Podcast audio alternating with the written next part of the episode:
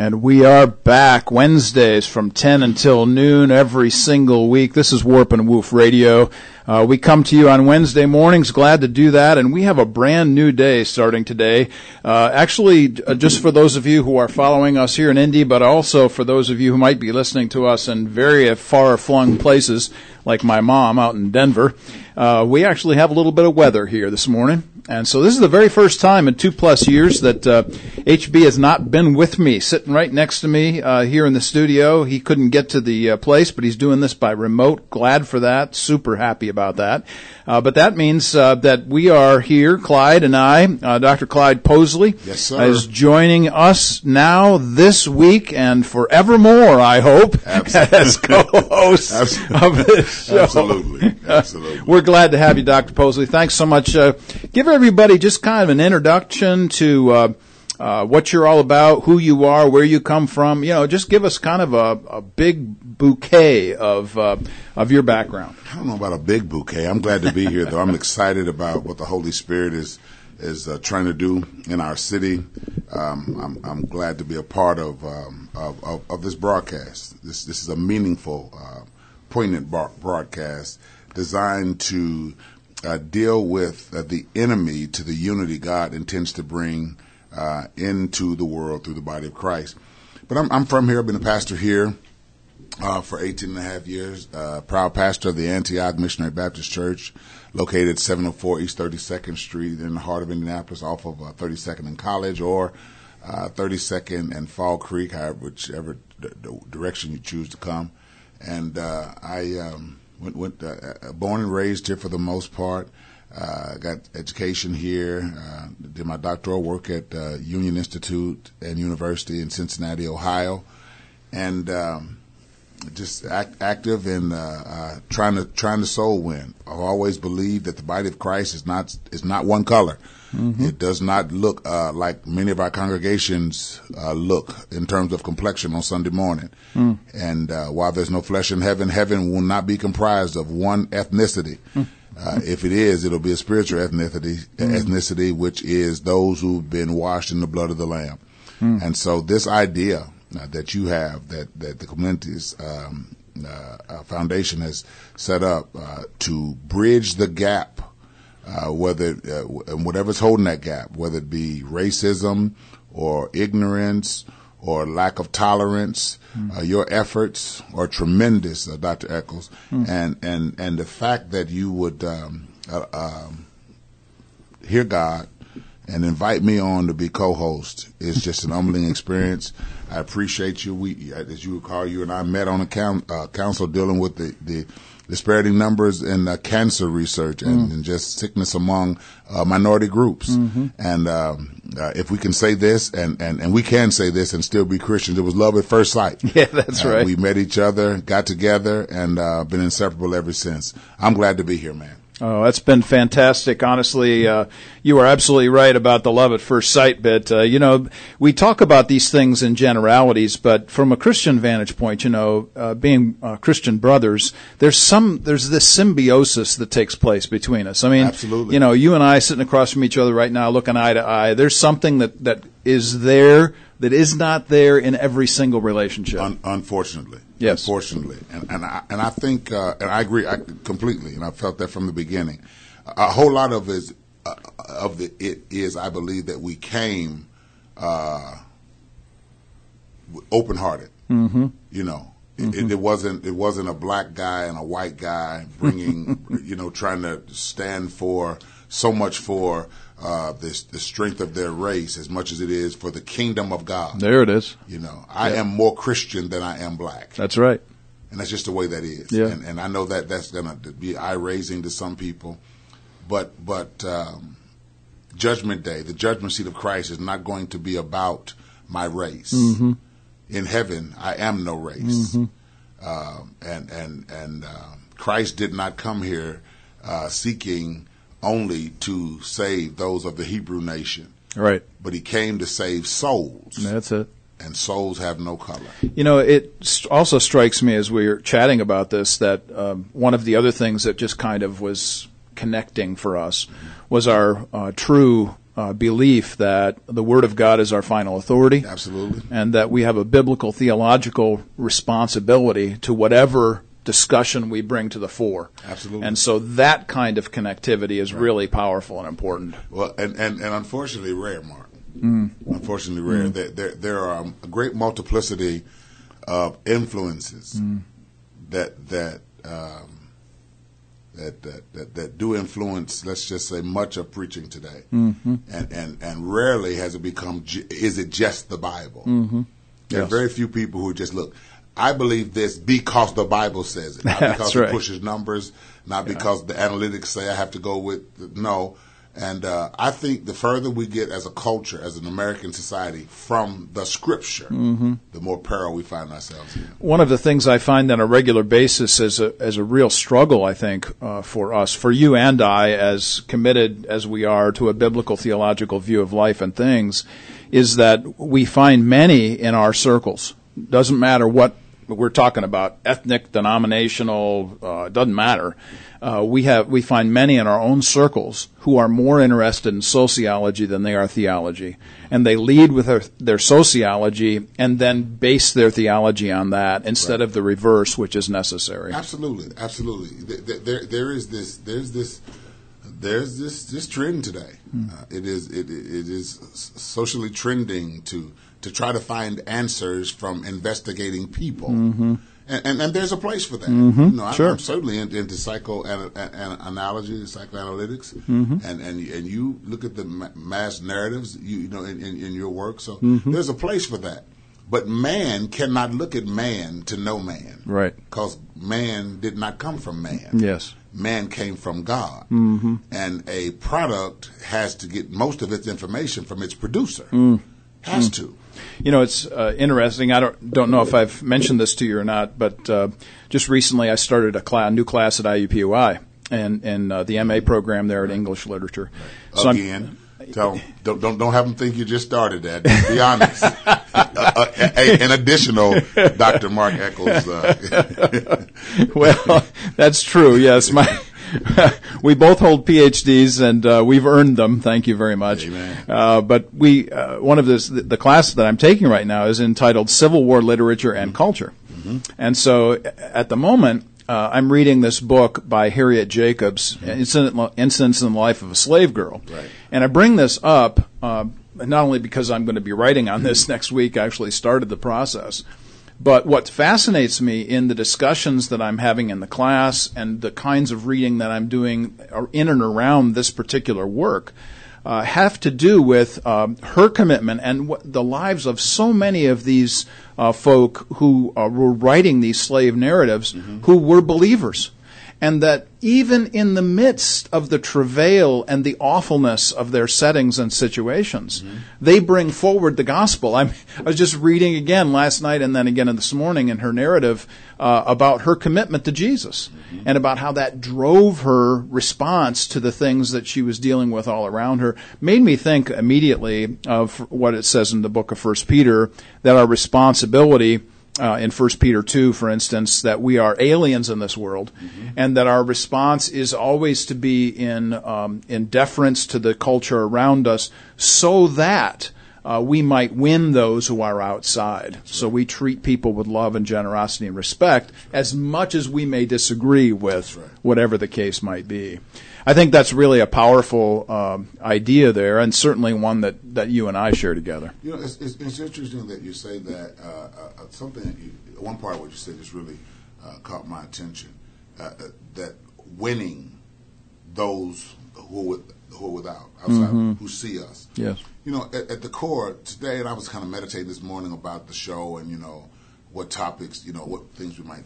I thought about this. This notion came to my mind that, you know, Mark, winning souls seems to almost be antiquated mm-hmm. in, in, in, many circles. Yes. Among people, it's like it's in the body of Christ, not not fully, but too often in the body of Christ, that we draw people, drawing people mm. is is secondary. Yes. Christ said in Acts chapter one and verse eight, when the Holy Spirit comes upon you, mm. you shall be my witness. Mm-hmm and and it's, it seems that there's not enough that's done uh, it, it, it's a fading fancy uh, to, to set up uh, ministries in many circles and, and uh, set up, you know, just relationships, even friendships, Right. even to approach the problems, the big conversations, the the hard conversations, with the idea that whatever we whatever we do, let's make sure Yes. that we keep in mind it's our job Yeah. to draw people to Christ. Right. And nowhere do those have people have to be just like us. Mm-hmm. If you have difficulty drawing the one people who look just like you, Christ said he had that problem. he had problem drawing people who look like him. So he, having come unto his own and his own his own received him not, he went. He didn't give up on the notion that he needed to draw and win people. And I think today we we got an idea uh, uh, generally in society about winning, but I think what we want to win Yes. is not what God is telling us should be the prize. Right. Yeah. And within the We know how culture. to make money. We know how to, oh, yeah. you know, but And within the culture, you know, eh, your mission pe- field, my mission field may be different depending on where we're at. Absolutely. And that doesn't really matter. Absolutely. Our focal point is the gospel. I was just talking with my wife Robin about this. I, I said, you know, baby, this, I'm reading these books and people could get saved from reading these sa- these slave narratives. I'm not kidding you, man. It's just an amazing uh, testimony, and you find folks in such such situations as they did uh, that were still praising Jesus and giving uh, giving honor to Him. absolutely, there is there is no way, uh, and there there's no way to exclude the hand of God in in in obliterating slavery, in the strides to to destroy slavery. And, and, and let me just parenthetically say, we know that, that slavery still exists uh, in the world, Libya, places like that. Uh, uh, to, arguably, at, at, uh, in different types of industries in, in America. Uh, uh, but but you know, Mark, I, the providential hand of God. Martin Luther King said the arc, the moral arc of, of the universe bends toward justice. Uh, you know, the hand of God has it is in favor of um, uh, uh, showing itself in the lives where, where justice is the pursuit, whether it be destroying slavery, to uh, turn down racism. Uh, God is the his, his mind is on the oppressed all the time. The Sermon on the Mount, God, Christ opens up talking about this. I am come to deal with the poor, meaning the oppressed, those the disenfranchised. Yes. And and uh, and if you look at the first miracle, I talked about this last time we were together. The first miracle of the church, following the empowering of the Holy Spirit, was about dealing with a poor man, a disenfranchised man, a disabled man, a man who otherwise did not have uh, the opportunities to do this. So God is always the hand of God, whether it be in, in, in uh, uh, uh, the slave narratives of which you speak, uh, wh- wh- whether it be in just the the, uh, the Emancipation Proclamation, uh, and, and and or just just freedom strides around the world, whatever whatever people try to call it, Yeah. Allah, whatever they want to call him, the hand of God is always working toward or can be seen in people oppressed people Yes. being healed and people of different cultures coming together Hmm. to bring it to pass. Isn't that the truth? I, the gospel of Jesus changes people's lives from the inside out, not the outside in. This is essential I, uh, ideas here that we're communicating this morning. We need to take a break.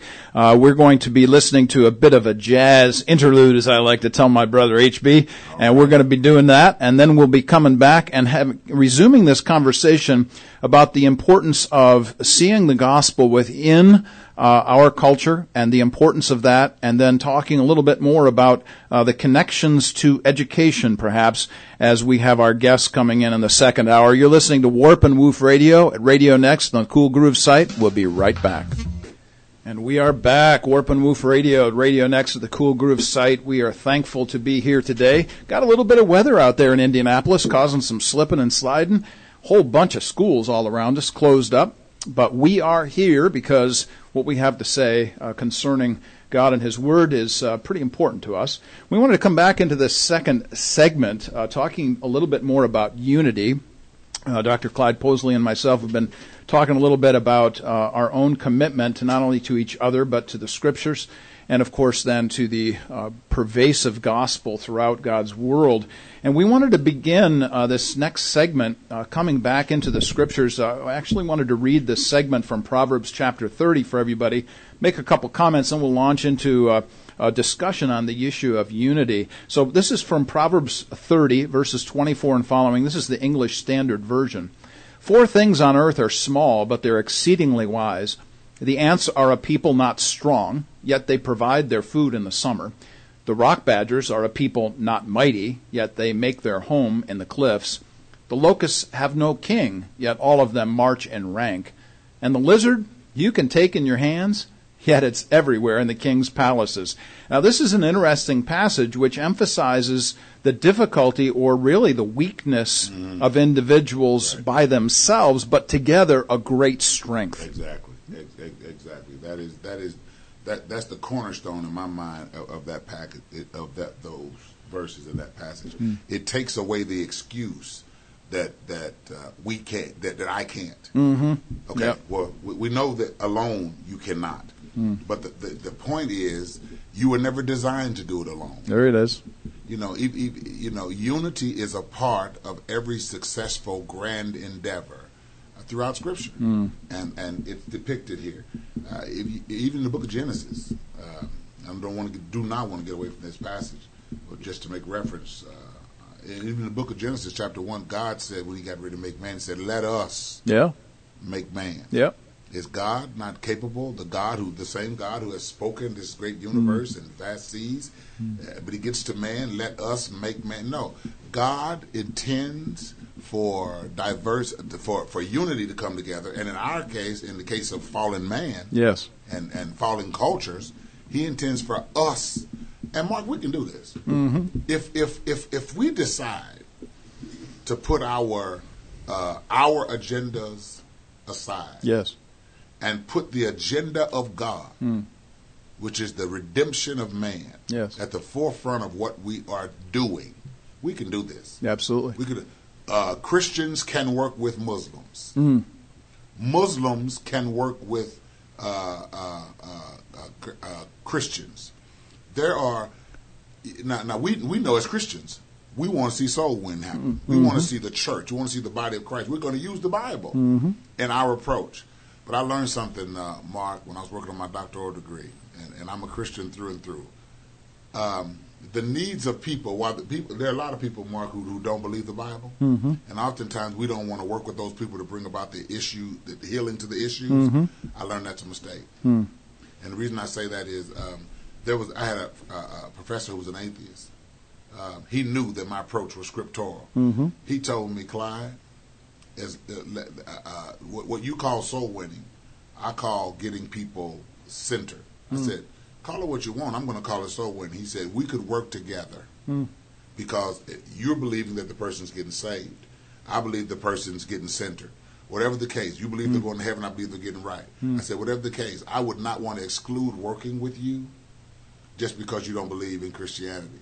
There, there are there are some people, Mark, uh, in the body of Christ who who feel that um, there's no good to any people to, to work in society, bring about reconciliation and bring about uh, healing to divides, unless they only believe like us. And and you're speaking about the broad the, culture. Yeah, at, absolutely. At, yes, absolutely. So you, yeah. your Muslim friend, your atheist friend, wouldn't necessarily be able to be elders at your church. No, for, no. For instance, I mean, yeah. no, nor, nor would I be elders at theirs. There, yeah, that's no, it. Nor, yeah. nor would they welcome me to be elders at theirs. Yeah. But uh, you take the crime problem in in, uh, in, in Indianapolis. There right you now. go. Yep. Um, we're going to have to work with people who don't look like us. That's right. And possibly people who don't believe like us. Mm-hmm. I'm going to practice Christian principles. Right. And that's the way that is. I don't. I don't believe in any other principles mm-hmm. to, in terms of success. But also, I call my. There are people, Mark, who call what we call Christian principles something else. Oh, sure. They can call them what they want. Yeah. As long as you know, you know. And so, um, do we do we leave uh, the fractures mm-hmm. Because people don't like us or we don't agree with someone? Right. Do we continue these funerals? Mm-hmm. Do we Mm-hmm. continue these these these uh, uh, leaving these hurting families Mm-hmm. and shattered families. Mm. No, I'm going to use Christianity to go about and try to bring about a character that brings equality and healing and justice. Right. But I need to include everybody. Everybody. Yep. Everybody. Yeah, the cultural uh, circles. So if we think about this in terms of concentric circles, that for those listening, that's a one circle inside of another circle. At the core, we are believers in Jesus. The authority, the final authority for us is Scripture. Now, once we get outside of that core and what we're preaching on on Sunday mornings, that's a whole different ballgame than working with the culture outside of that, that circle. But it's that circle that generates the Holy Spirit power that moves and motivates Absolutely. us into the actions that we do. Absolutely. And, and, and, and for me, for me, in, a- in a perfect, in, a perfect world, in a right world, the script, everyone is following the scripture. Mm-hmm. And we are applying principles that we specifically can point out here that Christ, that the, that the people of scripture have used. Right. But um, you know, uh, uh, one of the problems we'll probably get into this the next segment. Pro- one of the problems, all these there's so many interpretations. People, Yeah. you know, people bringing in their opinions and, and, and bringing and interpreting scripture based on their ethnicity. Mm. You know, uh, you know, a black Bible uh, or, or the or, or only the white perspective, or Right. you know, what does the Bible say? What does the Bible say? there it is. What, what does you know like like you just talked about it in Proverbs? That's that's the principle here is weak people, weak weak groups have learned how to have success from working together. Together. How about that? That, That's not an ethnicity. No. You know, and, and so we, we, we, we've got to do better. And if we're really going to, and here's the key, which is why, you know, we want to do this in this particular segment. What is the wisdom? Hmm. We, we live in an age today where there is a proliferation of knowledge which is unprecedented. That's right. But how wise are we? It, there's the big dividing line. So when we talk about the issue of wisdom, uh, we have to think about a transcendent source, at least. Uh, the transcendent being outside or separate from ourselves. This week, uh, I wrote on behalf of uh, the voiceless, the 60 million children who have died in abortive uh, pro- processes over the last uh, all of these years since 1972. Uh, Roe v. Wade, and and one of the things I was reading this week was an Atlantic article that said what the title of it was pro science pro life and so so much of science now is obviously being shown to be a pro life science because once we see this child in the in the uterus we're saying oh my word how can we not see that this is a living breathing human being and my comment uh, in this particular essay was i'm glad that science can affirm what we already know and have is already- confirmed right. since from scripture Right. uh, but I don't need science to confirm anything. I'm glad it affirms it, but I don't need it to con- to confirm it. That's the the big difference uh, that we're talking about here. That we have we are approaching the culture as a whole, bec- and we're unified in these principles. As long as everybody says, "Yeah, this is outside of us," we realize that. Right, right. That, that, that's right. You know, we we I, it, it, it, it it's frightening to some degree that God needs to witness Himself Mm. In a in, in a world where He has clearly manifested His glory. hmm Uh, we, as you said, we, we should not need science to prove that God. The fact that God created life is indicative of the fact He doesn't want it to die. Right. Yeah. I mean, that's not. I mean, people have the will. People choose to do what they want. You know, we, you, you know, there's this debate, as you know, as you- pro-choice or pro-life. You, the will is always you choose to do what you want. Mm-hmm. But again, getting back to the center of what is wise. What does God want? Yes. Why, why, why do you think that uh, uh, God's opinion is so um, brushed aside in many in many instances relative to the, the working the dealings of? Well, Mm. Why is God having such a hard time? I think the uh, the emphasis has always been the same. Um, you know, I've got this sign that sits up in my study that says, "Ever since Genesis three, dot dot dot." Ever since Genesis three, we have wanted to be God, and so because of that initial rebellion, because of our desire to do that, to to choose against the one who has made us, this has put us in a place of preeminence. So we think, at least uh, that we can somehow now uh, generate all decisions and all will comes through us. But what we discover over and over and over again is that we are puny, Right. minute uh, creatures that cannot function properly, that we have a beginning and an end. And what we don't like to admit is that those things are true. That one out of one people die, and it doesn't matter what color your skin is, where you live, how much money you have. There is no, as as the great uh, the great pop rock artist once said, "You don't see any hearses with no luggage racks." right. That's, that's right. so there it is. Yeah, I we, think. we, we, we it's it's it's it's sad. Um, you know, you know, getting back to you know, you, you you brought up the book of Proverbs, which is um, you know kind of foundational to our discussion today. Uh, wisdom, Yes. and and you know there there are some other passages that passages that talk about um, that in in in the context of our overall uh, thrust of our show, which is bringing the churches together, bringing the people of God together, bringing bringing uh, the the Bible to bear as the sole foundational source of success to bringing to dealing with diversity.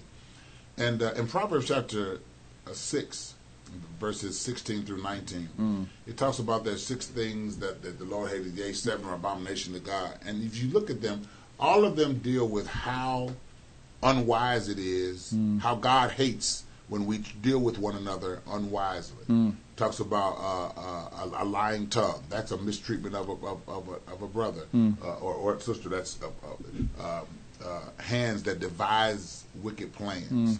People who create, in other words, apparatus or apparati that are designed to manipulate people and Yes. keep people separate. Uh, industries. Uh, he talks about uh, uh, in that in that same passage uh, uh, uh, th- those who sow or plant discord among the brethren. And and you know if if you, if you look at if you look at Proverbs six, it literally is an expose of of the fact that God hates anything among people where people are defrauding one another. So that that tells us that God not only is pro unity, Yes. but He hates division. yes. He hates division. Uh, you know, while we we have a loving God, uh, but He hates it when we do when we when we set up. Uh, so so thus He hates rac- racism. He hates policies. He, the things that go against uh, oppressive uh, and oppressed people. Uh, he he hates any any any kind of um, uh, uh, um, procedure that works against. The Bible talks about it, but I believe it's Psalm 127. A house divided against itself cannot stand. It cannot stand. Yeah. We've got so we, we, we've got to come up with ways in the body of Christ. While God is telling us what He hates, He's also giving us a solution in the same Bible. Yep. Often in the same uh, passage, uh, uh, uh, Proverbs uh, 18. It says, "He that would would find a friend must first show himself as friendly." So, and this is going to ruffle some feathers, but it's the truth. We know racism is a harsh, evil reality. We know that that that that prejudice, are harsh, is a harsh, uh, evil reality. But it cannot be healed by angry people Yep. If any person that says they want to heal racial divides and bring people together cannot you cannot draw people from the other side of the social aisle angry angry with them There you go. There you, go. cannot. This uh, really reminds me that uh, we we really need to come back to the issue of being made in the image of God. If we are all made in God's image, Mm-hmm. then the true uh, distinctiveness is within us, not outside of us. And of course, that's what we've been saying all along. And the emphasis that you bring out of uh, Proverbs 6 is certainly uh, tremendously important. We need to take a break. Uh, we're going to be coming right back to talk about the, some of these things again. We'll take one song and a commercial, and we'll be right back. And we are back, Warp and Woof Radio, RadioNext.tv at the Cool Groove site. Uh, we are really pleased to be with you today. Once again, uh, just introducing Dr. Clyde Posley to the audience as co-host of this program. Uh, we're grateful uh, for his presence here, and we're going to be having a couple guests uh, come in here in the second hour. Uh, Chris Davis is coming in from the Bridge Leadership Foundation, and he's bringing in an administration person from HSE, that's Hamilton Southeastern Schools, and uh, we're looking forward to their presence here with us. We're continuing our, our conversation in the first hour of this show, however, on the issue of unity and uh, how should we uh, impact these uh, these conversations across ethnic lines in our culture. Uh, let's talk a little bit more about this, uh, Clyde. What do you, where do you want to take this uh, direction here from this point forward in our discussion? Well, I, would like to talk a little bit about you know how how the um, Christian church is responding to racial concerns in our day. Okay. Um, you know, we we uh, one thing we cannot do is throw our heads in the sand mm. and act like uh, it's just going to be okay. Let's get together. Let's sing, you know, kumbaya. You know, one of our guests was on here uh, last week, Pastor Shelman Rafford. and he mentioned that sometimes there are times that that uh, congregations of different ethnicities come together and it seems strained mm. and uh, that that's not good. Uh, we've got to learn, uh, first of all, that God wants us together, mm. and that race is race, uh, and there there are strained, historically strained, and broken people mm-hmm. on both sides. Mm-hmm. Uh, that ignorance still abounds yeah. on both sides. That that um, and and that hatred, mm-hmm. deep seated hatred, um, still abounds on both sides. Yes. And at the same time, there are some loving, mm-hmm. kind people. Mm-hmm. I was I was in um, North Carolina, as you know, um, mm-hmm. for an extended amount of time. Uh, also in Atlanta, and uh, and and I want to say, you know, I was in North Carolina, and you talk about treated by by by white people mm-hmm. in extraordinary. I mean, people are just going out of my way. It was almost almost almost frightening. Mm. And what I mean by frightening is, it's, it's like it, I guess I didn't just say it. It's so different than what I'm used to experiencing from many Caucasians mm. in Indianapolis. Mm. You know, in North Carolina, man, I, I, was at restaurants. I was in, in rural areas. I was in, in, in uh, um, just around, and, and, and it, it, almost looked like the way it should be. Mm. now, Doc, there's racism everywhere. Sure but but I was just treated so well. It, you know, you know, uh, and it was wasn't like I was being just patronized. It would, you know, and these people were, you know, genuinely doing things, you know, and I and, and I was like, man, if we could somehow consistently make this our reality, mm-hmm. you know. Um, but but so so so there, there, are loving, kind people on both sides of the aisle, and there, there's hatred. Mm. But we we've got to have these as as we talk about we'll talk about a little bit later courageous conversations because mm-hmm. race has done some things and and it's also and it's in and then in the in the grand narrative and and and this um, post emancipation period there there is the impact of trying to reintegrate mm-hmm. there is you know how do you do that yes you know what, what, what you know I know some uh, uh, some African Americans who, who say they would never be pa- pastored by uh, a white pastor. Okay. I know some uh, uh, uh, white individuals who said, you know, I'm I'm ready. I, I don't think I could go to a black church. Mm. You know, we, we, we, these are the type of things. Cause children don't generally think that way. Yes. Right. There's a crossover that takes know? place. Yeah. yeah. that that takes place when little people are young and they don't have these kinds of divides already. Teaches them this foolishness. Yes, yeah. and, and and it doesn't mean that they're they don't need Jesus and they don't need to right. be saved and all of that. That's not what we're saying. What, right. what we're saying is that sometimes culture does indeed uh, kind of impinge upon us, kind of uh, lay its load on us in that sense of things. But as you as you well suggest, there are good people everywhere, everywhere. that are that want to everywhere. do good things.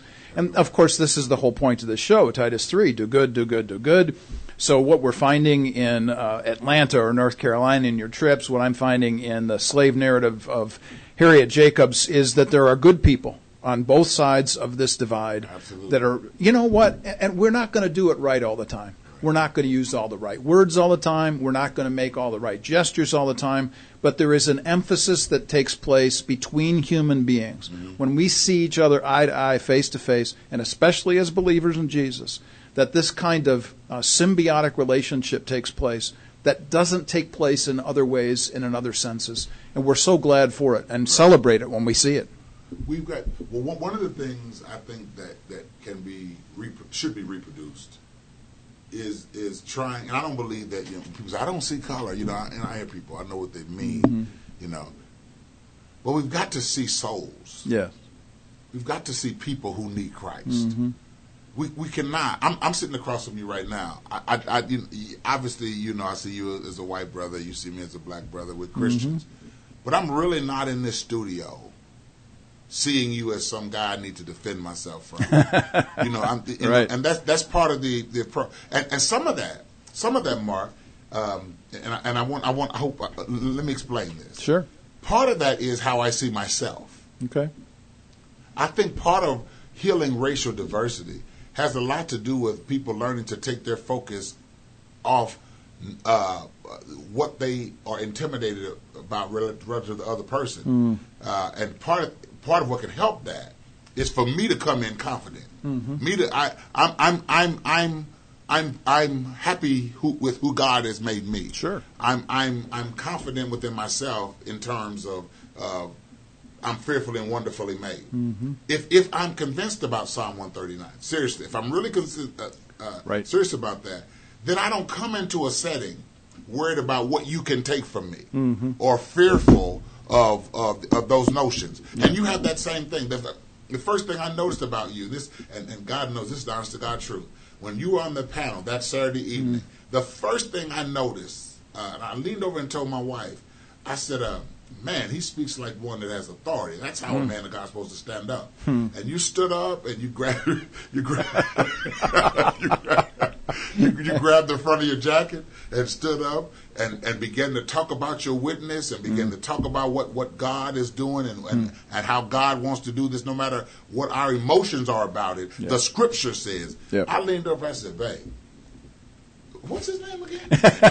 you know, and so and then we talked afterward. And mm-hmm. so, but, but what that has to do is what I'm mm. speaking about is you when you come to the table mm-hmm. confident in who God, Mm-hmm. not who you've made yourselves. Not mm-hmm. we're not in this room talking about our credentials, and most people will, if they listen to the show, they will discover we talk very little about our credentials. Yep. because it's not the show is about our ultimate credentials. That's right. The scriptures. We trust the scripture, mm-hmm. and so I, I, we, a lot. I think one of the essential things is people need to come in feeling that they are equal and not less than other people, and that can get us to the table, yes. so we can talk at this at the same level. And and and and, and, that's, that's that's hard to that's hard to do. It- is- People bring that to the table that I think I'm better than you, or Right. and learn to mask it. You're right. So let's let's kind of segue into uh, what we're going to be talking about in the second hour, and talk a little bit about how do we how do we encourage this next generation to do what you and I are doing, uh, to do what other good folk are doing, uh, in that in the sense that we're just coming together. We're saying, you know, we're going to do this together. And we think that's really powerful and important. It's a, It it's a witness to Indianapolis. It's a witness to the world. Whoever's listening out there, uh, this is an important. So how do we how do we help the next generation? You and I. How do we do that process so that they follow in the footsteps as we follow the footsteps of Jesus? Well, one- of the uh, essential things, in my view, is, is, is how you've started things. Reaching out. Re- re- reaching out. You know, re- reaching out. We, you know, I, I, I don't know. I know you're a Christian. I know you, the Holy Spirit has led you. I know you've, you've talked in, in, in grand terms of your mom and her influence on you. But but that's that, that's a part of your nature. Mm-hmm. And, and, and getting to know you, I know that. Re- look, I'm going. I don't care what restaurant we're in, what the makeup of the restaurant is, or who the people are around. I'm going to reach out. That's that's a part of, and um, and and I feel that same way. I'm not afraid to to open up to people. Yeah. I love you. I don't care about you. You know, you on the sidewalk, or you, you know, or or if a person is gay. You know, you know, I've been in spots. I haven't always been Dr. Clyde Posley, and somebody someone needed to reach out to me. We've got to reach. We, we've got to care. I mean, you know, Peter. If, if Peter and John, uh, uh, uh, you know, had not reached to this homeless man, he wouldn't have gotten saved. If if Christ had not, Christ said, "I must go mm-hmm. through Samaria." Hmm. This is one of the things that stands out as I hear you talk about these things about this uh, word that we we we've used quite a bit in our culture, which is the word for privilege. Mm-hmm. And when I think about privilege, I'm going to go all the way back to First Testament teaching in books like Leviticus and Deuteronomy and say that that privilege is based upon a covenant. And that this we've been given the privilege That's of true. this the scriptures. We've been given the privilege of salvation, and now my responsibility is I don't care who you are. If you want to self-identify mm-hmm. as whatever, I don't care. Mm-hmm. You are a fellow human being. You are made in God's image, even though you may not submit to that particular claim. That doesn't matter. Mm-hmm. Our our responsibility, my responsibility, is to sit with you, to smile at you, put my arm around you, That's to right. care Embrace. about you. That's yes, right. and because of the privilege that's been given to me because as of a part Jesus. of my participation in the, the covenant. That's right. You know, there's a thing that in terms of the impact and relative to race that, Mm. that where the church is failing. We have, we have to do better. We have to do better. With, and I want the audience to, to, to really to really try to embrace this phrase. We have to have better condition stewardship. Hmm. We have to have better social condition stewardship. Uh, uh, if we really want to express agape love, which is what people of grace and this grace covenant must do, we our job is to go and love people in conditions that we, people who we find are in whatever condition whatever they're in. condition they're Yeah. in. Yeah. And, and you cannot love unconditionally Mm-hmm. if you have poor conditional stewardship, a condition stewardship. Mm. We see people's condition and we instantly have something negative. Often we have something negative to say about it. So it's a it's a piece of gossip. It's it's it's it's it's it's, it's something to gaze and gawk about. But the truth of the matter is, Mark, every every condition that the Lord allows a Christian to be exposed to is an assignment. Mm-hmm.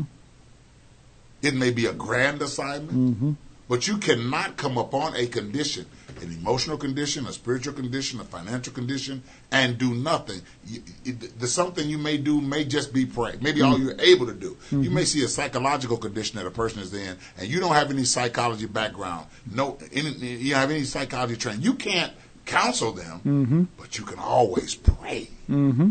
You know, you may run up on a situation that financial need. You can't meet the whole need, but you can meet some of that need. Mm-hmm. Or a person needs a car. You can't buy him a car. You can give him a ride. Mm-hmm. You can give him give him the money to get get a bus pass. Mm-hmm. But we run up a. We have to have learned. We have the body of Christ. If we're going to really use Scripture and really be the church and have programs and ministries that deal with the conditions we run upon in this age of grace, because we know that in this in this covenant, our job as believers is to give love to people who do not deserve it, which is designed to empower them to mm-hmm. accomplish kingdom work. Would you say then that the problem that we're facing in a sociological perspective is that we are allowing the conditions to mandate how we treat people? That we're allowing the external conditions to say this is the way we need to treat people instead of the internal change that needs to take place? That's one. That's one view. Uh, uh, uh, Mark. Another one is I think that people will treat the conditions of people, other people, they'll deal with the otherness of people based on the condition of their heart when they approach that person. So if it's not within me, so if it's not within me to um, to be compassionate, if I have no empathy, and if I am ignorant to what my des- uh, to how to carry out my desires. In other words, I might have compassion, I might have empathy, but I don't know Scripture, mm-hmm. and I don't know what God, what I'm supposed to do when I approach someone in a condition. Then I'm not going to deal with them. But but but I only bring me to the table, and whatever condition I'm in, when I see your condition is the best your condition can hope for. There, there it is. You know? So I've got to be prepared. That's if right. I'm not prepared, your condition is going to stay the way it is because I. I can't. You can't meet that condition. Yeah, we're grateful to hear these words this morning from Clyde Posley, uh, pastor of Antioch Baptist Church here in Indianapolis.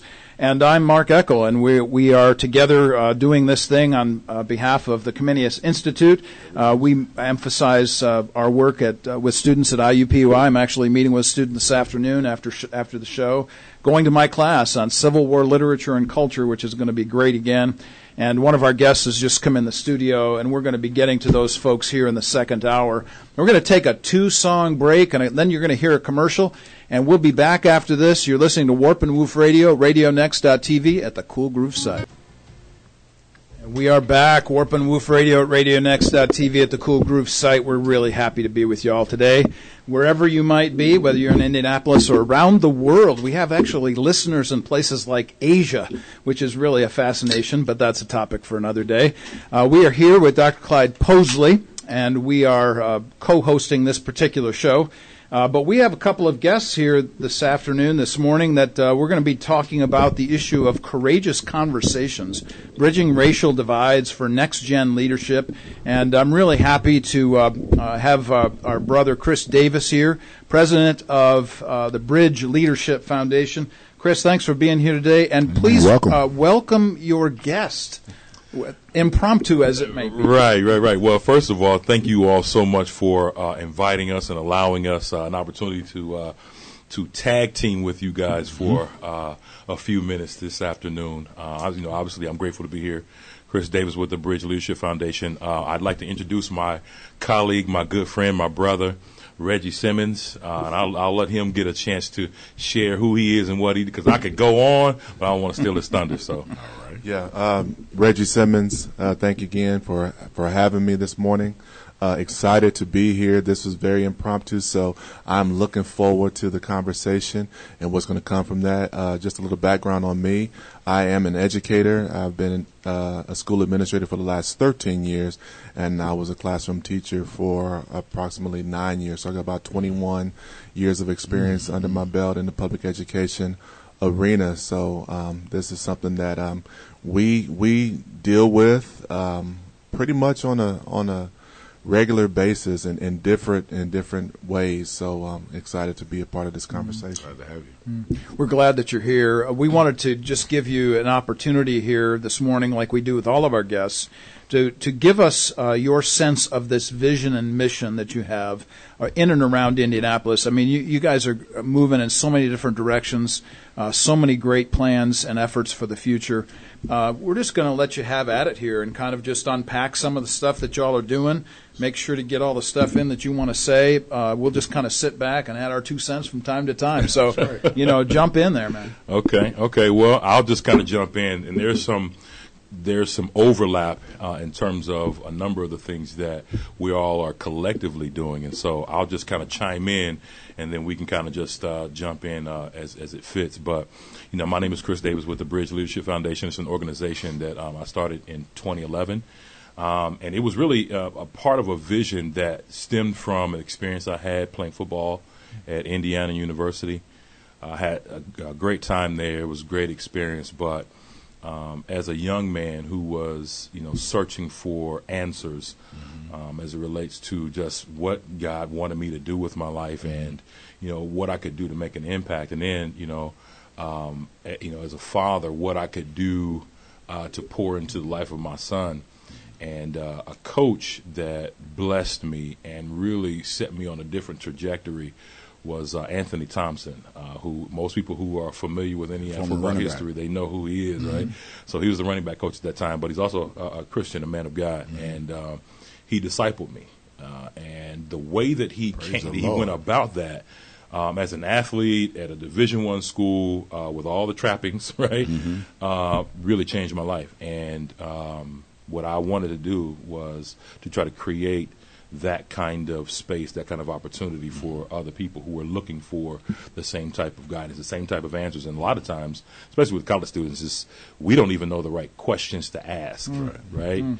Of the people that we come in contact with, the wisdom is there. It's like I don't even mm. know what to ask, right? Right. Mm-hmm. right. So um, that was so impactful, and I said, you know what? There are some other young people who have this same need, and so right. we created the organization in 2011. That's awesome. And um, it's been rolling ever since. I mean, we, we it's evolved from its original kind of um, you know our in, initial launch. Mm-hmm. Um, so we were primarily mentoring and parent engagement at the time. Mm-hmm. Uh, it has evolved to uh, to include kind of an international cultural immersion mm-hmm. component, mm-hmm. uh, which is growing like wildfire. what kind of results are you seeing from uh, from the program?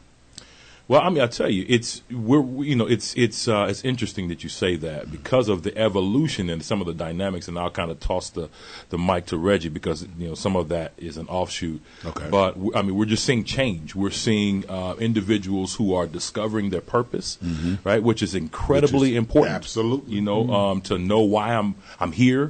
Why was I born? Why was I born um, in this day and time? Uh, to the parents that you know I was born to in the city were? that I was born in, Right. right? Why Sure. was I born here? Right. I mean, what are my gifts? What is my contribution to the world around me that is unique to me? Mm-hmm. Right. So, okay, you know, everybody else has their thing. What is my thing that I can only do the way I can do it? Mm-hmm. Um, and then to help kind of promote that and to um, empower that and to encourage it and affirm it. Right. And so we're seeing a lot of that, and it's just growing. And then because of the international dynamics, you know, our goal is to broaden students' worldview. Right, to understand the world Mm-hmm. Globally. about that earlier, Mark. Right, because everything That's is global now. That's right? right. You know, you can be on Facebook and it's global. As right. as as you introduce this section of the show, uh, you have listeners from across Right. the world. Right. And that's, so the, that's the approach you have to take. Because It is. we, we live in a, Martin Luther King said the world, uh, the, the neighborhood, because of technology, has now become the brotherhood. the world is the, brotherhood. Sure. So, Sure. Yeah, there it is. So so yeah, so I mean we're we're, we're seeing. I mean it's just it's just unbelievable. And I'll tell you, um, and I'll toss this to uh, to Reggie. We we created um, a, a men's group. Um, because we obviously have a passion for men and then young men as well. So fathers and dads, and- and, husbands, you know, to to empower. Uh, but we also saw, as most of us, uh, the great need as it relates to young men. You know, our sons. You know, we're fathers of sons. He has daughters. I only have boys. Uh, I don't know how that happened, but he did. You know, God, God knew in His infinite wisdom what the what the right way to go with that was. But um, but but yeah. So maybe Reggie can kind of you know chime in on that. We uh, so the organ the the, uh, the men's group is called Lionheart. Um, and the things that God is doing with that is just mind blowing. It's just growing like leaps and bounds. Uh, as a matter of fact, and I'm gonna, I'm gonna just you know I'm gonna put Reggie on the spot because he we meet on Monday nights uh, from seven to about like 8:30, 8:45, and uh, we you know Reggie uh, shared a message on Monday that was both encouraging uh, and convicting at the same time, right? So I was encouraged, and it was like, ouch, you know. I got to see some areas I need to kind of do do some work into. church or No, this is actually This just is a group of men, various backgrounds, various you churches. just meet at various places? no, we meet at the same place. Okay, uh, okay. but you know, so we can kind of centralize, so we kind of always know various churches, diverse churches, Diverse Yes. group. I mean, from a cultural standpoint, Yeah. you know, in Yeah, terms of our age. professions, uh, That's, age. that's great. That's what. That's why you're on this show, my friend. Come on now, come on now. So, so I'm gonna throw this. I'm gonna throw this alley oop to my boy Reggie. All right, Reggie, if you let's want to chime kind ups. Reggie had. yeah, yeah, yeah. I, I, I appreciate that. I, I mean, it's it's it's so much that um, I, I want to make sure that I'm concise about what I say because I want to make sure you capture the essence of, of what it is exactly that, that we do. So, one of the things that we've been charged with uh, with Lionheart is defining our purpose. Why do we exist as a men's group? What are we here for? And what we realize is that the benefit of our group is that we get to fellowship with one another, we get to do life together, but that is not necessarily our purpose. Our purpose goes beyond that to mentor other men and not only helping them discover their purpose, discover their gifts and talents, but even beyond that to to, to grow into a, a relationship with God through Jesus Christ. So that is becoming more of a central focus and point of, of, of interest for, for us and our group.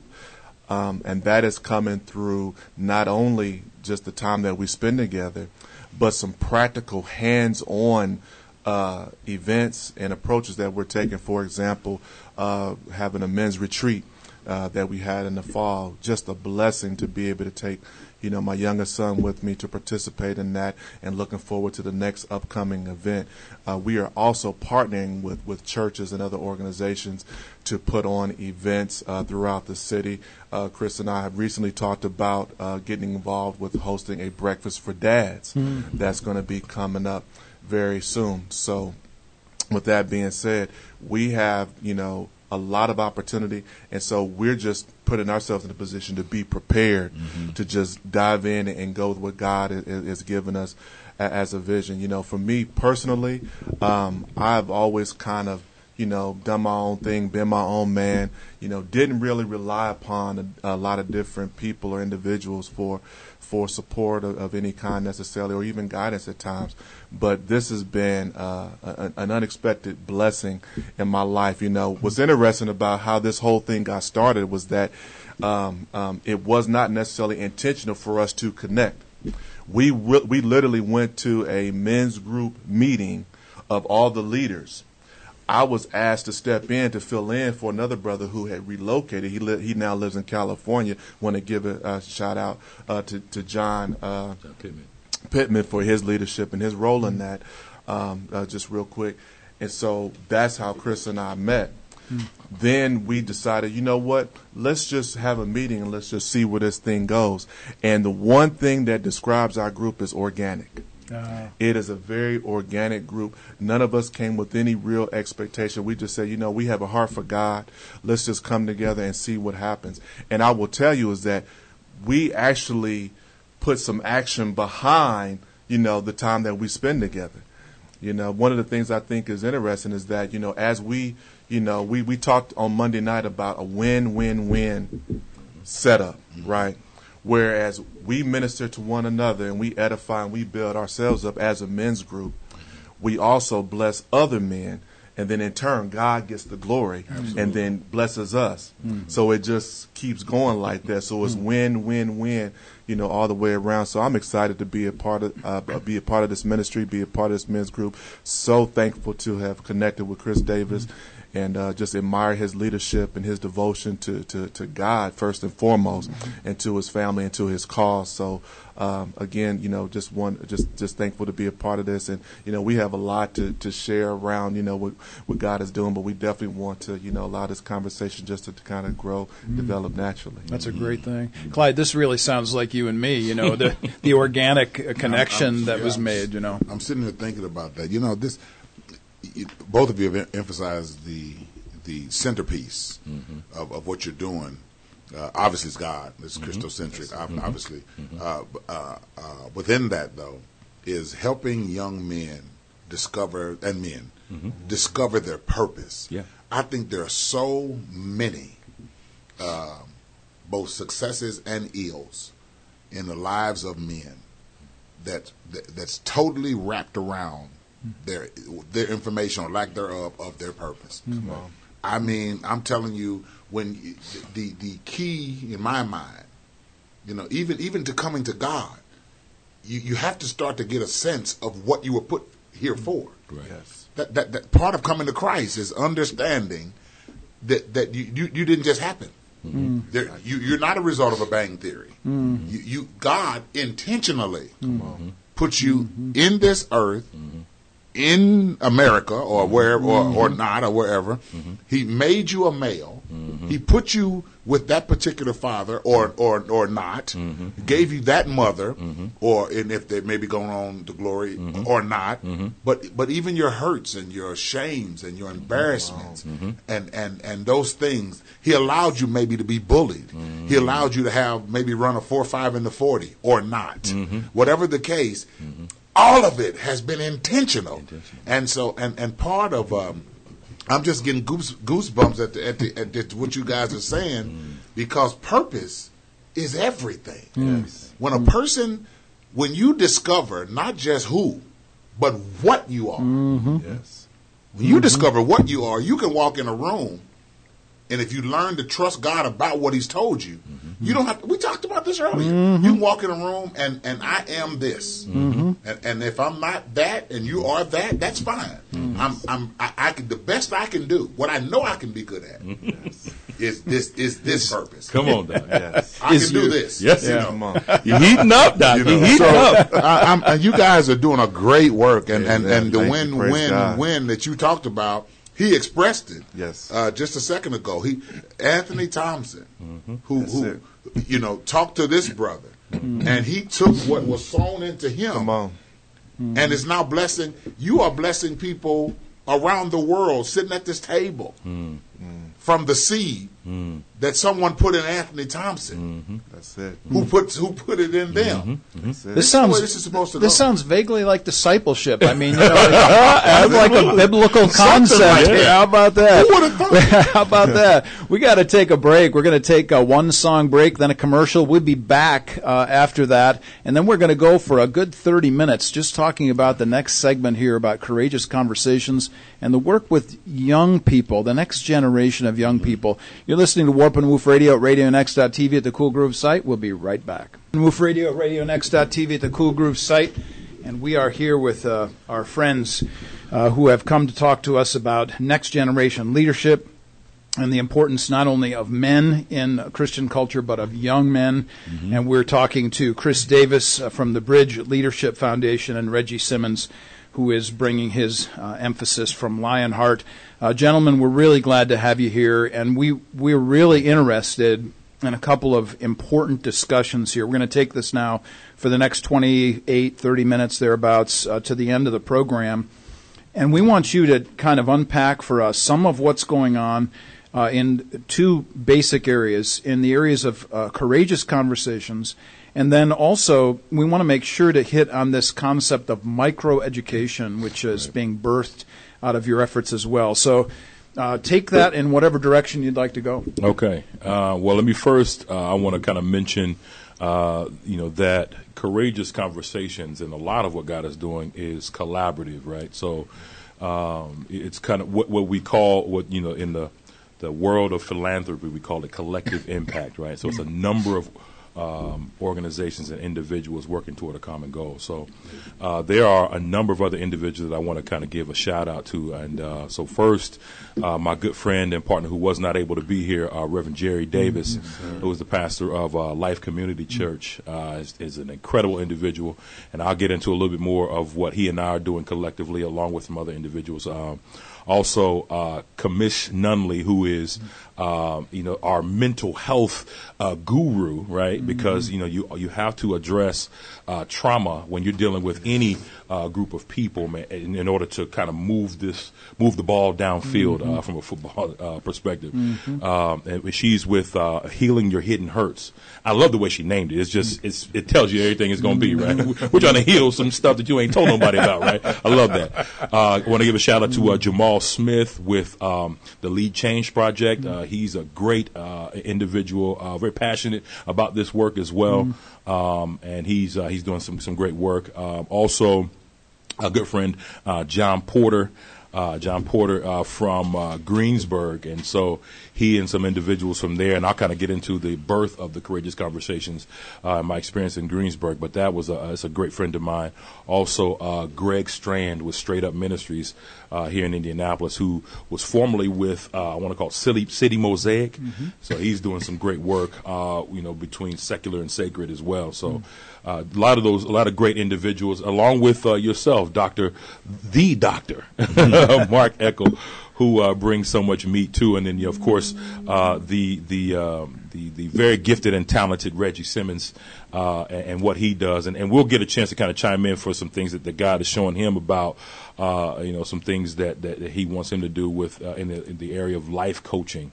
Uh, this, this guy is, is more gifted than he probably understands. So uh, we're gonna give him a chance to chime in. But I, I you know, kind of wanted to mention those individuals because they bring, uh, you know, pieces to the pie, right? As we as we as we look at that thing, and so you know, to kind of lead into courageous conversations. Uh, I want to mention something from the last segment that we were trying to kind of talking about as we look at uh, men, adult men, and the younger men in that component. One of the, the books that we uh, are reading um, this semester is uh, is called Chase the Lion. Now, again, the group is called Lionheart, right? So that's Lionheart. That's our group. Uh, the younger guys, we have kind of their components called Braveheart, and so we're going to flesh that out. Uh, but what in the book Lion, I mean uh, Chase the Lion uh, by Mark Batterson, uh, one of the things that's in the book that we kind of have, have as, our, as our mantra uh, is what they call the Lion Chasers Manifesto. So I want to read that uh, because it's kind of the heartbeat of what we're doing now. And it reads like this It's the Lion Chasers Manifesto. Quit living as if um, the purpose of life is to arrive safely at death. Run to the roar. Set God sized goals. Pursue God given passions. Go after a dream that is destined to fail without divine intervention. Stop pointing out problems. Become part of the solution. Stop repeating the past. Start creating the future. Face your fears. Fight for your dreams. Grab opportunity by the mane and don't let go. Hmm. Live like today is the first day and the last day of your life. Burn sinful bridges, blaze new trails. Live for the applause of nail scarred hands. Don't let what's wrong with you keep you from worshiping what's right with God. Dare to fail. Dare to be different. Quit holding out. Quit holding back.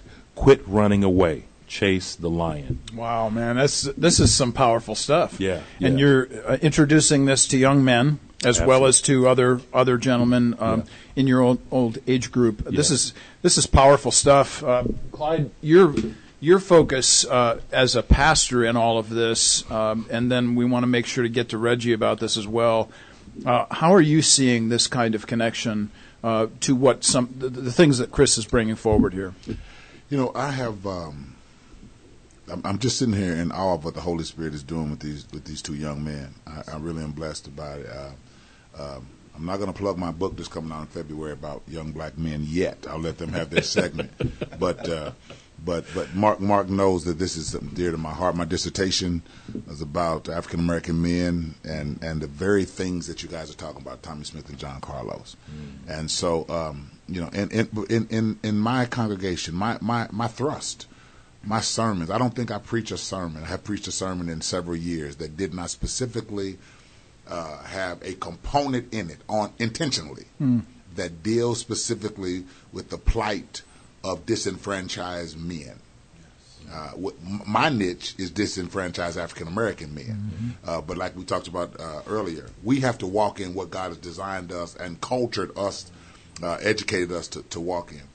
And so uh, it's it's just a blessing to see this uh, because there is we we live in and God puts this sort of thing. What I was going to say uh, relative to my role in the city and and why you're here in a in a place with the murder rate climbing like this one. You have more revelation about why you need to be in this region. Right. God calls the best to the worst. We should always remember that. He God calls the best of us in, in an area in terms of giftedness to the worst. You, you send firemen to a fire because they have the water. Wow. It's just as simple as that. Right. You guys have the water. Right. You guys have the water. You guys are, are speaking to a generation, and, and, and when you and when you see, I'm, I'm gonna let you guys get back at it, but I've got to say this: when you when you see a murder rate like ours, there are fringes and nuances and evils that are result that, that, that are going on that are not murders. Those statistics don't often talk about the amount of assaults that happen where the people are now maimed Sure. you know, and and the psyches Yes. and the different uh, uh, mindsets that are behind the willingness to take a life. Right. What you guys are doing, because I don't care, I, I believe this. Nothing makes bad men good and good men better, but the power of the Holy Ghost Amen. from Jesus Amen. Christ. There it is. Mm-hmm. Period. Mm-hmm. People don't. God doesn't change people. He makes them new. Mm-hmm. He makes them new. And often we want to fix people. Coming to know your purpose gives you a newness. Yes. The Bible says if any man, 2 Corinthians five seventeen, if any man be in Christ, he's not a changed creature. He's not a better creature. He's a new one. Purpose gives you a new sense of who you are. Mm-hmm. Mm-hmm. you guys are doing some tremendous stuff, man. I'm mm-hmm. trying to do that at my church. I don't mind confronting uh, men with the gospel. I don't mind being confronted with the gospel. If you want to talk to me about something that I've done wrong, you need to bring the gospel. You- I'm gonna okay. Because it's, in, it's, in, uh, It's right. It's, in the You're Bible. right. You're I'm not interested in your opinion Yeah. in terms of, oh, I think you should. Oh, that's nice. Mm-hmm. But what does what does this God? Because if God is with you, I, Yeah. I got to listen to this. Mm-hmm. You guys are doing some tremendous work, man. Any mm. any listeners mm. who are really serious about men, their children, their young men, Yeah. who their daughter is marrying, Yeah. who their daughter is dating, Yeah. ought to be interested in what you guys are trying to accomplish. You guys, uh, you, you're blessed. You are gems Well, raised it- in the city. By I was gonna say if I'm if I may jump in here because I mean you, you got you got my, my blood pumping, Doc. I'm I'm, I'm over here trying to stay in my skin, um, but uh, one of the things that uh, you know and Reggie alluded to it earlier, and again I'm I'm gonna be uh, a point guard here, and in a moment I'm gonna, I'm kind of throw him a dime, an alley oop, um, but you know the, it's called I guess the law I believe it's the law of primary reference. So um, you know, where the way that God did it the first time is the way that He wanted it to be, right? So, you know, as we know in Genesis, when God created Adam, right? One of the things that he that he did, even before Eve came on the scene, right, was he gave him a, a, task to name things, to give things an identity. He said, whatever you name it, right, that's what it's going to be. And so, um, one of the things that we try to encourage and empower men with, especially from uh, just a perspective standpoint, is understanding our um, mandate to give identity to things. So the, what we call it, um, it matters, right? So the names that we name our children, they Or matter, ourselves. or ourselves, right? Or you know, so if we, you know, our young ladies, if we call them princess, or our sons, if we call them young kings, that's the what they, they, they or, or the opposite, Right. right? So understanding that power, um, and so part of our um, the environment that we try to create with uh, Lionheart, and I'm gonna this is gonna blend right on into the courageous conversations piece.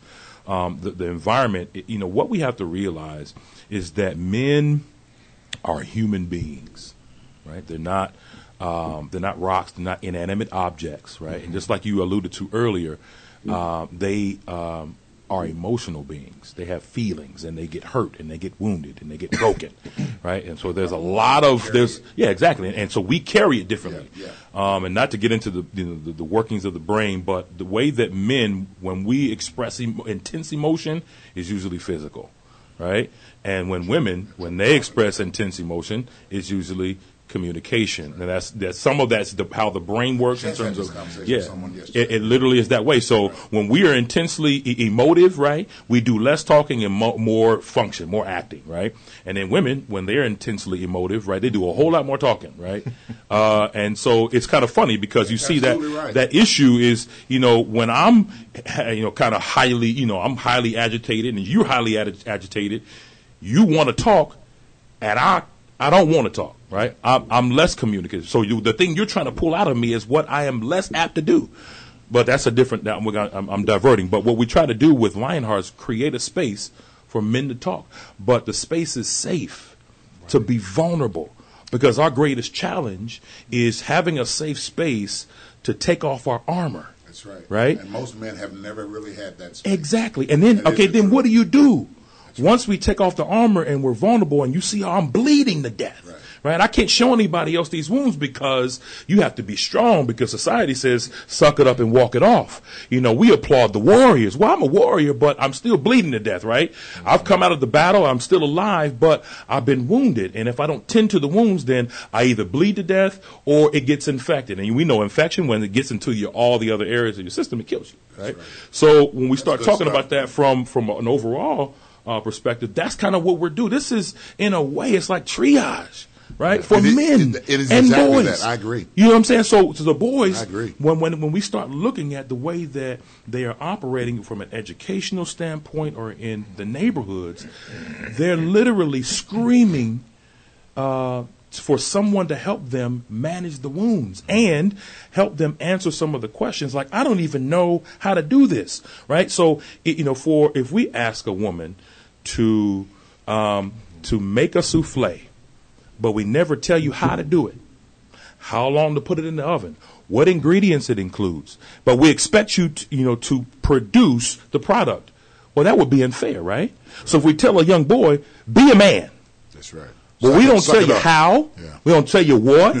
we don't tell you how long. Yeah. We don't give you any parameters. We Or say when you it. are one. Or when you are one. Yeah. And then what happens is if you're not what we think that is, then we condemn you. Right? And so when you get condemnation from these various levels, these various perspectives, then what do you do? You give up. You're hopeless. And in hopeless people, they operate in some of the ways that we see. Right? And so what we're trying to do is we're trying to come in and be um, we're trying to come in and in some ways be proactive, right? And say, listen, I know you're hearing a lot of these things in these educational environments and, and in, you know these other environments that you're this and you're that and you these responses to the ways that you're behaving. We understand you're just crying out for help. You're asking somebody help me. I don't know what it is I'm supposed to do. I need somebody to show me, right? And so, but we have generations of that. So that's why it's not only young boys, it's also men. Correct.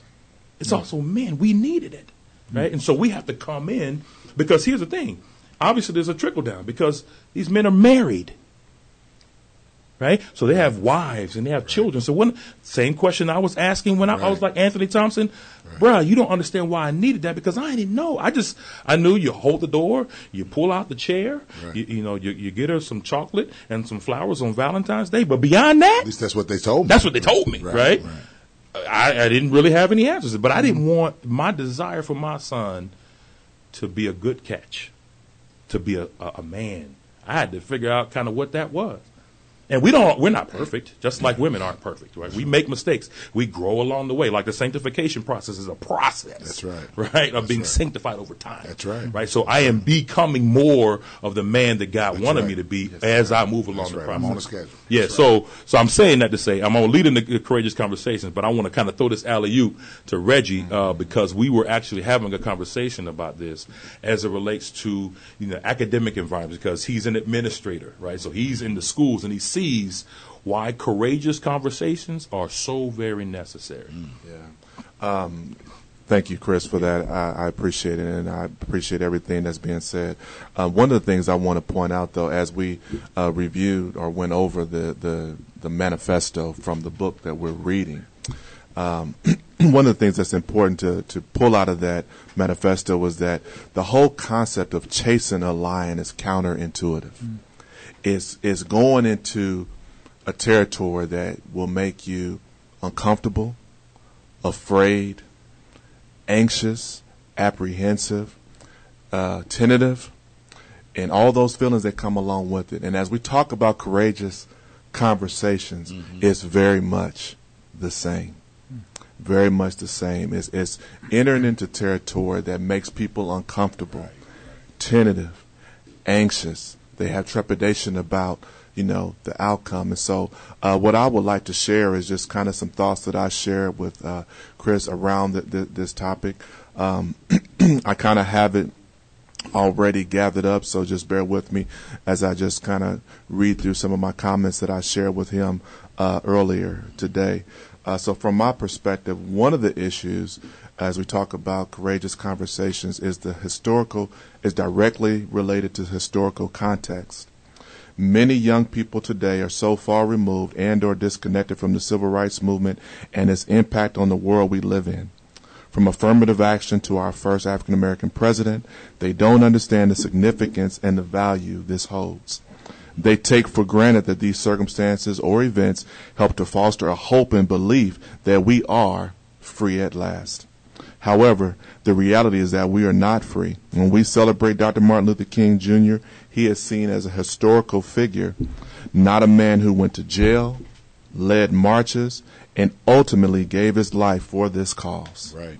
Understanding this historical context is so important because this generation sees freedom as a gift they inherited without understanding the sacrifice that was paid as our generation sees it.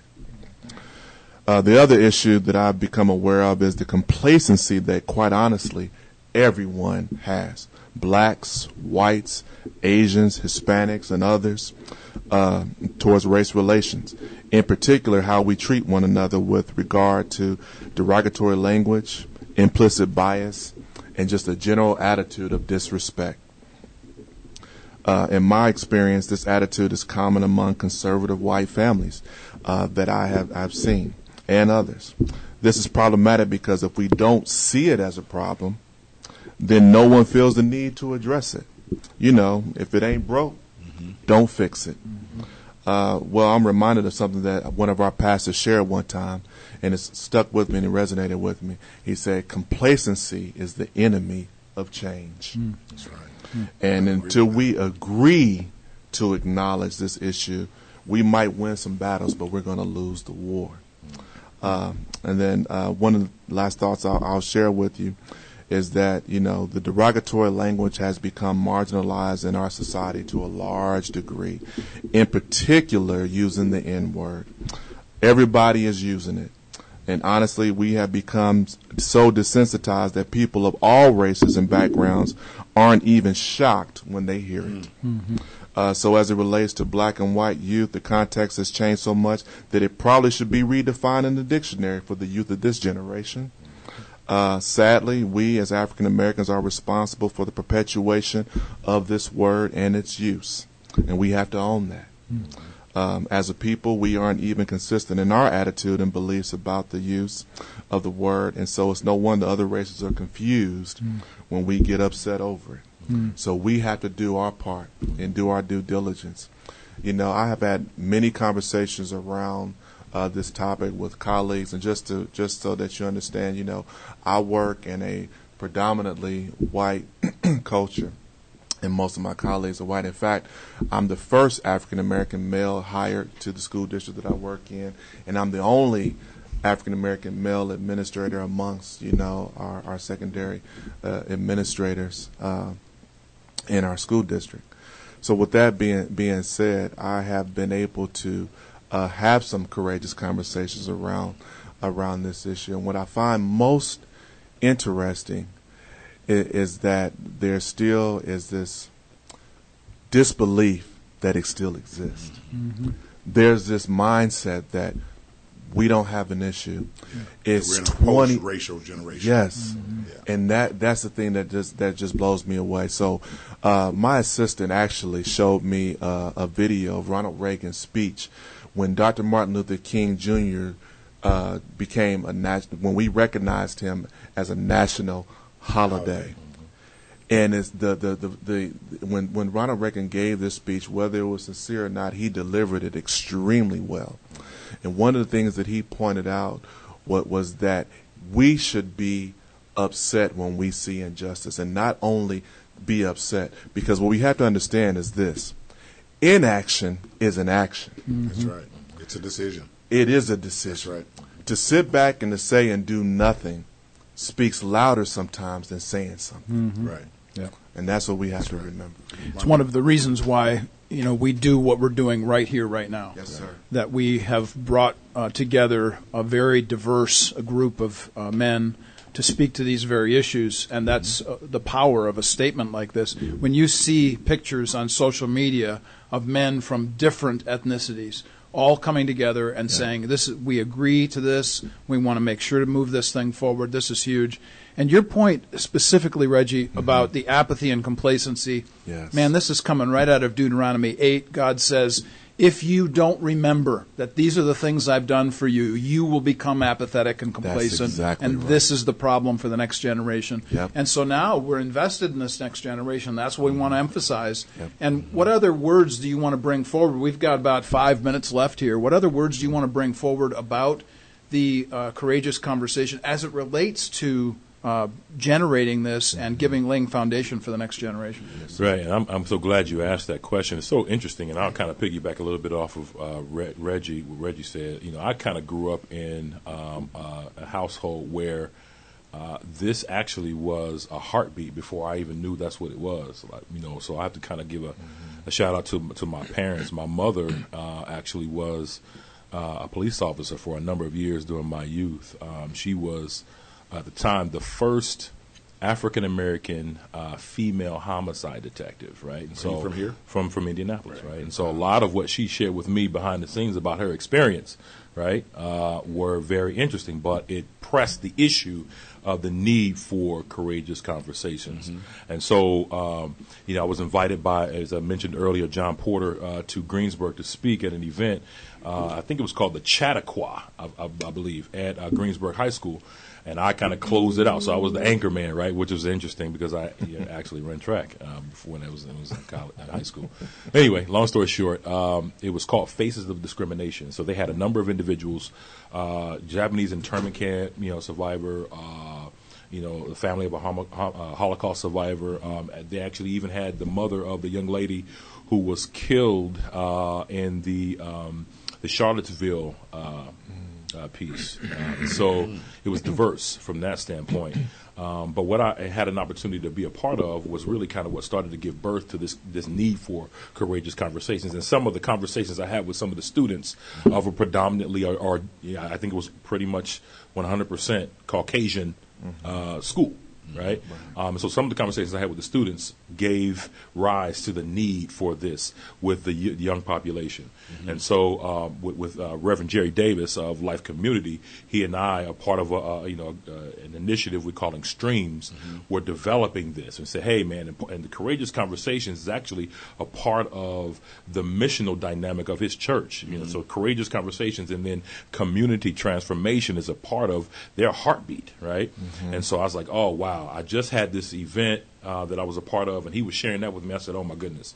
I think this is something we need to do, right? We need to start paying attention to this. So we wanted to bring together students from Greensburg and Indianapolis of, of diverse, you know, ethnic uh, and cultural backgrounds to have courageous conversations. And so, what we want to do is create a space, mm-hmm. a safe space, which is the reason why Commission Nunley, for instance, with Healing Your Hidden Hurts, is a part of uh, this conversation, so we can have mental health and social work uh, backgrounds in the in the in the room, so we can guide it mm-hmm. in a healthy way but to create a safe space so that young people could have the conversation, to could say, "Hey, this is what I thought," uh, or what I grew up believing about your particular culture or your particular racial background. Mm-hmm. And then they could have that dialogue back and forth so we could dispel the myths, answer some of the questions, change the narrative and create leaders that will go back into their spheres of influence and impact it in a way that will kind of have ripple effects, right? Yes, and so that's kind of generally the heartbeat of courageous conversations and one of the reasons why we wanted to do this and kind of engineer to facilitate it. Mm-hmm. Yeah, um, I'll just add real, real quick. Um, you know, as we are uh, ministering uh, to men and to young men in particular, you know, that part of that piece is to get them to a, a, a good place. You know, to your point, uh, Dr. Ponsler, about um, uh, creating in, in these men a sense of purpose mm-hmm. in, in, being, and then uh, coming alongside and partnering with Chris as I endeavor into life coaching. That piece is to give them the game plan. It's it's just like what it sounds. The coach designs the plays and then executes those plays. So that's the whole piece uh, there, and that's what we intend to do. And so I'll, I'll, I'll, my last comment, I'll just leave it with this. This is something that um, we I've, I've shared and uh, you know continue to share from um, um, uh, with our group, and that's a quote that's kind of just been resonating with me. And this is kind of what, what, what we're living by. You know, the meaning of life is to discover your gift, but the purpose of life is to give it away. Oh my word! Yeah, mm-hmm. that sounds like uh, it might be even biblical. How about that? Uh, say, say that one more time. Yes, sir. Yes, sir. The meaning of life is to discover your gift, but the purpose is to give it away. Give it away. Yeah. It sounds vaguely like Jesus, you know, like uh, like something he might say, you know. Absolutely. How about that? Absolutely. This is a this is a powerful idea. I wanted to give you one more shot here, Chris. We've got just a couple minutes left. Mm-hmm to talk about just the process, uh, if you can, in 30 to 60 seconds, sure. the process of what you see happening with courageous conversations between these two communities, between these two groups, black and white, uh, rural and city, and tell us what we're going to be doing uh, in that process. Right. So um, again, it's not just a conversation. So there is um, some structure to it. You know, we want to be meaningful, intentional about how we navigate these conversations, so that we arrive at a place where we can make our next steps actionable. Mm-hmm. Right. And so there's a curriculum being developed by a very brilliant individual, uh, and I believe uh, his name is Dr. Mark Eckel. Um, but he's a part of a group of, of some very, very uh, uh, gifted individuals, and we're crafting this curriculum so that we can systematically walk them through to a particular place so that we can make them actionable. And then and then part of our relationship with the area schools is so that we can, when these students go back, that we can help engineer that. And then part of you know the other piece, and we didn't get a chance to get into the micro learning uh, centers, but those are going to be distributed all across the city. That's the vision, so that when we have courageous conversations, we take one group, we walk them through the curriculum, and then we seed them back into their schools, and then we bring another class, another group through, and then we continue to seed right and from the ground up inside we grow what we believe will be a more healthy uh, and substantive narrative that will lead students in the direction we believe they should go Yes. Absolutely. Clyde, uh, tell us in the last uh, couple minutes here before I close it, close us out uh, about your response just to today, uh, to these young men, to um, the future that uh, we're going to have together on this radio show. Yeah, I'm just I'm just so excited to to to have these uh, these young men here with us today. They uh, they are an example of the power of God uh, and God reproducing His power uh, through it to a whole nother generation. I'm, I'm I'm excited about what they're doing. Um, you know, one major component to true education is to teach young men their con- their connectivity to their world. And uh, as as uh, Brother Simmons just said here, th- there is no way to e- educate a young man without showing his showing him his place in a culture that has been talking to him before he could understand learning. And so, uh, just just his his quotes and and and and, and his references. He he, he, he mentioned uh, a principle of Martin Luther King. And, and, and that is the way that evil uh, continues to be a purveyor is that good men do nothing. And so uh, it's, it's, it's just awesome. I want to say this very quick. I'm going to move forward. Uh, I think the, the, the greatest, the most disrespected civil rights leader of history is Dr. Martin Luther King. Dr. Martin Luther King, there's a book written by uh, Washington, and I think it's published in 1992. It's a testament of hope. And it chronicles all of the major writings of Dr. Martin Luther King in about an 800 page book. And we remember on Dr. Martin, on, on Dr. Martin Luther King's birthday, you hear ringing constantly the I Have a Dream speech. It's an insult to the legacy of a prolific, profound author, orator. Letters from a Birmingham jail. Book Where Do We Go From Here? Strength, Strength to Love. The Nobel Peace Prize um, uh, speech. Uh, uh, a Knock at Midnight, the, the, the sermon. Uh, uh, the Good Samaritan. You, all of these things, and yet, and yet, the safest speech, the safest speech not the Vietnam War and how he was against killing. Uh, so it's such a disrespect to him. So these these are pieces of education that need to happen for both cultures.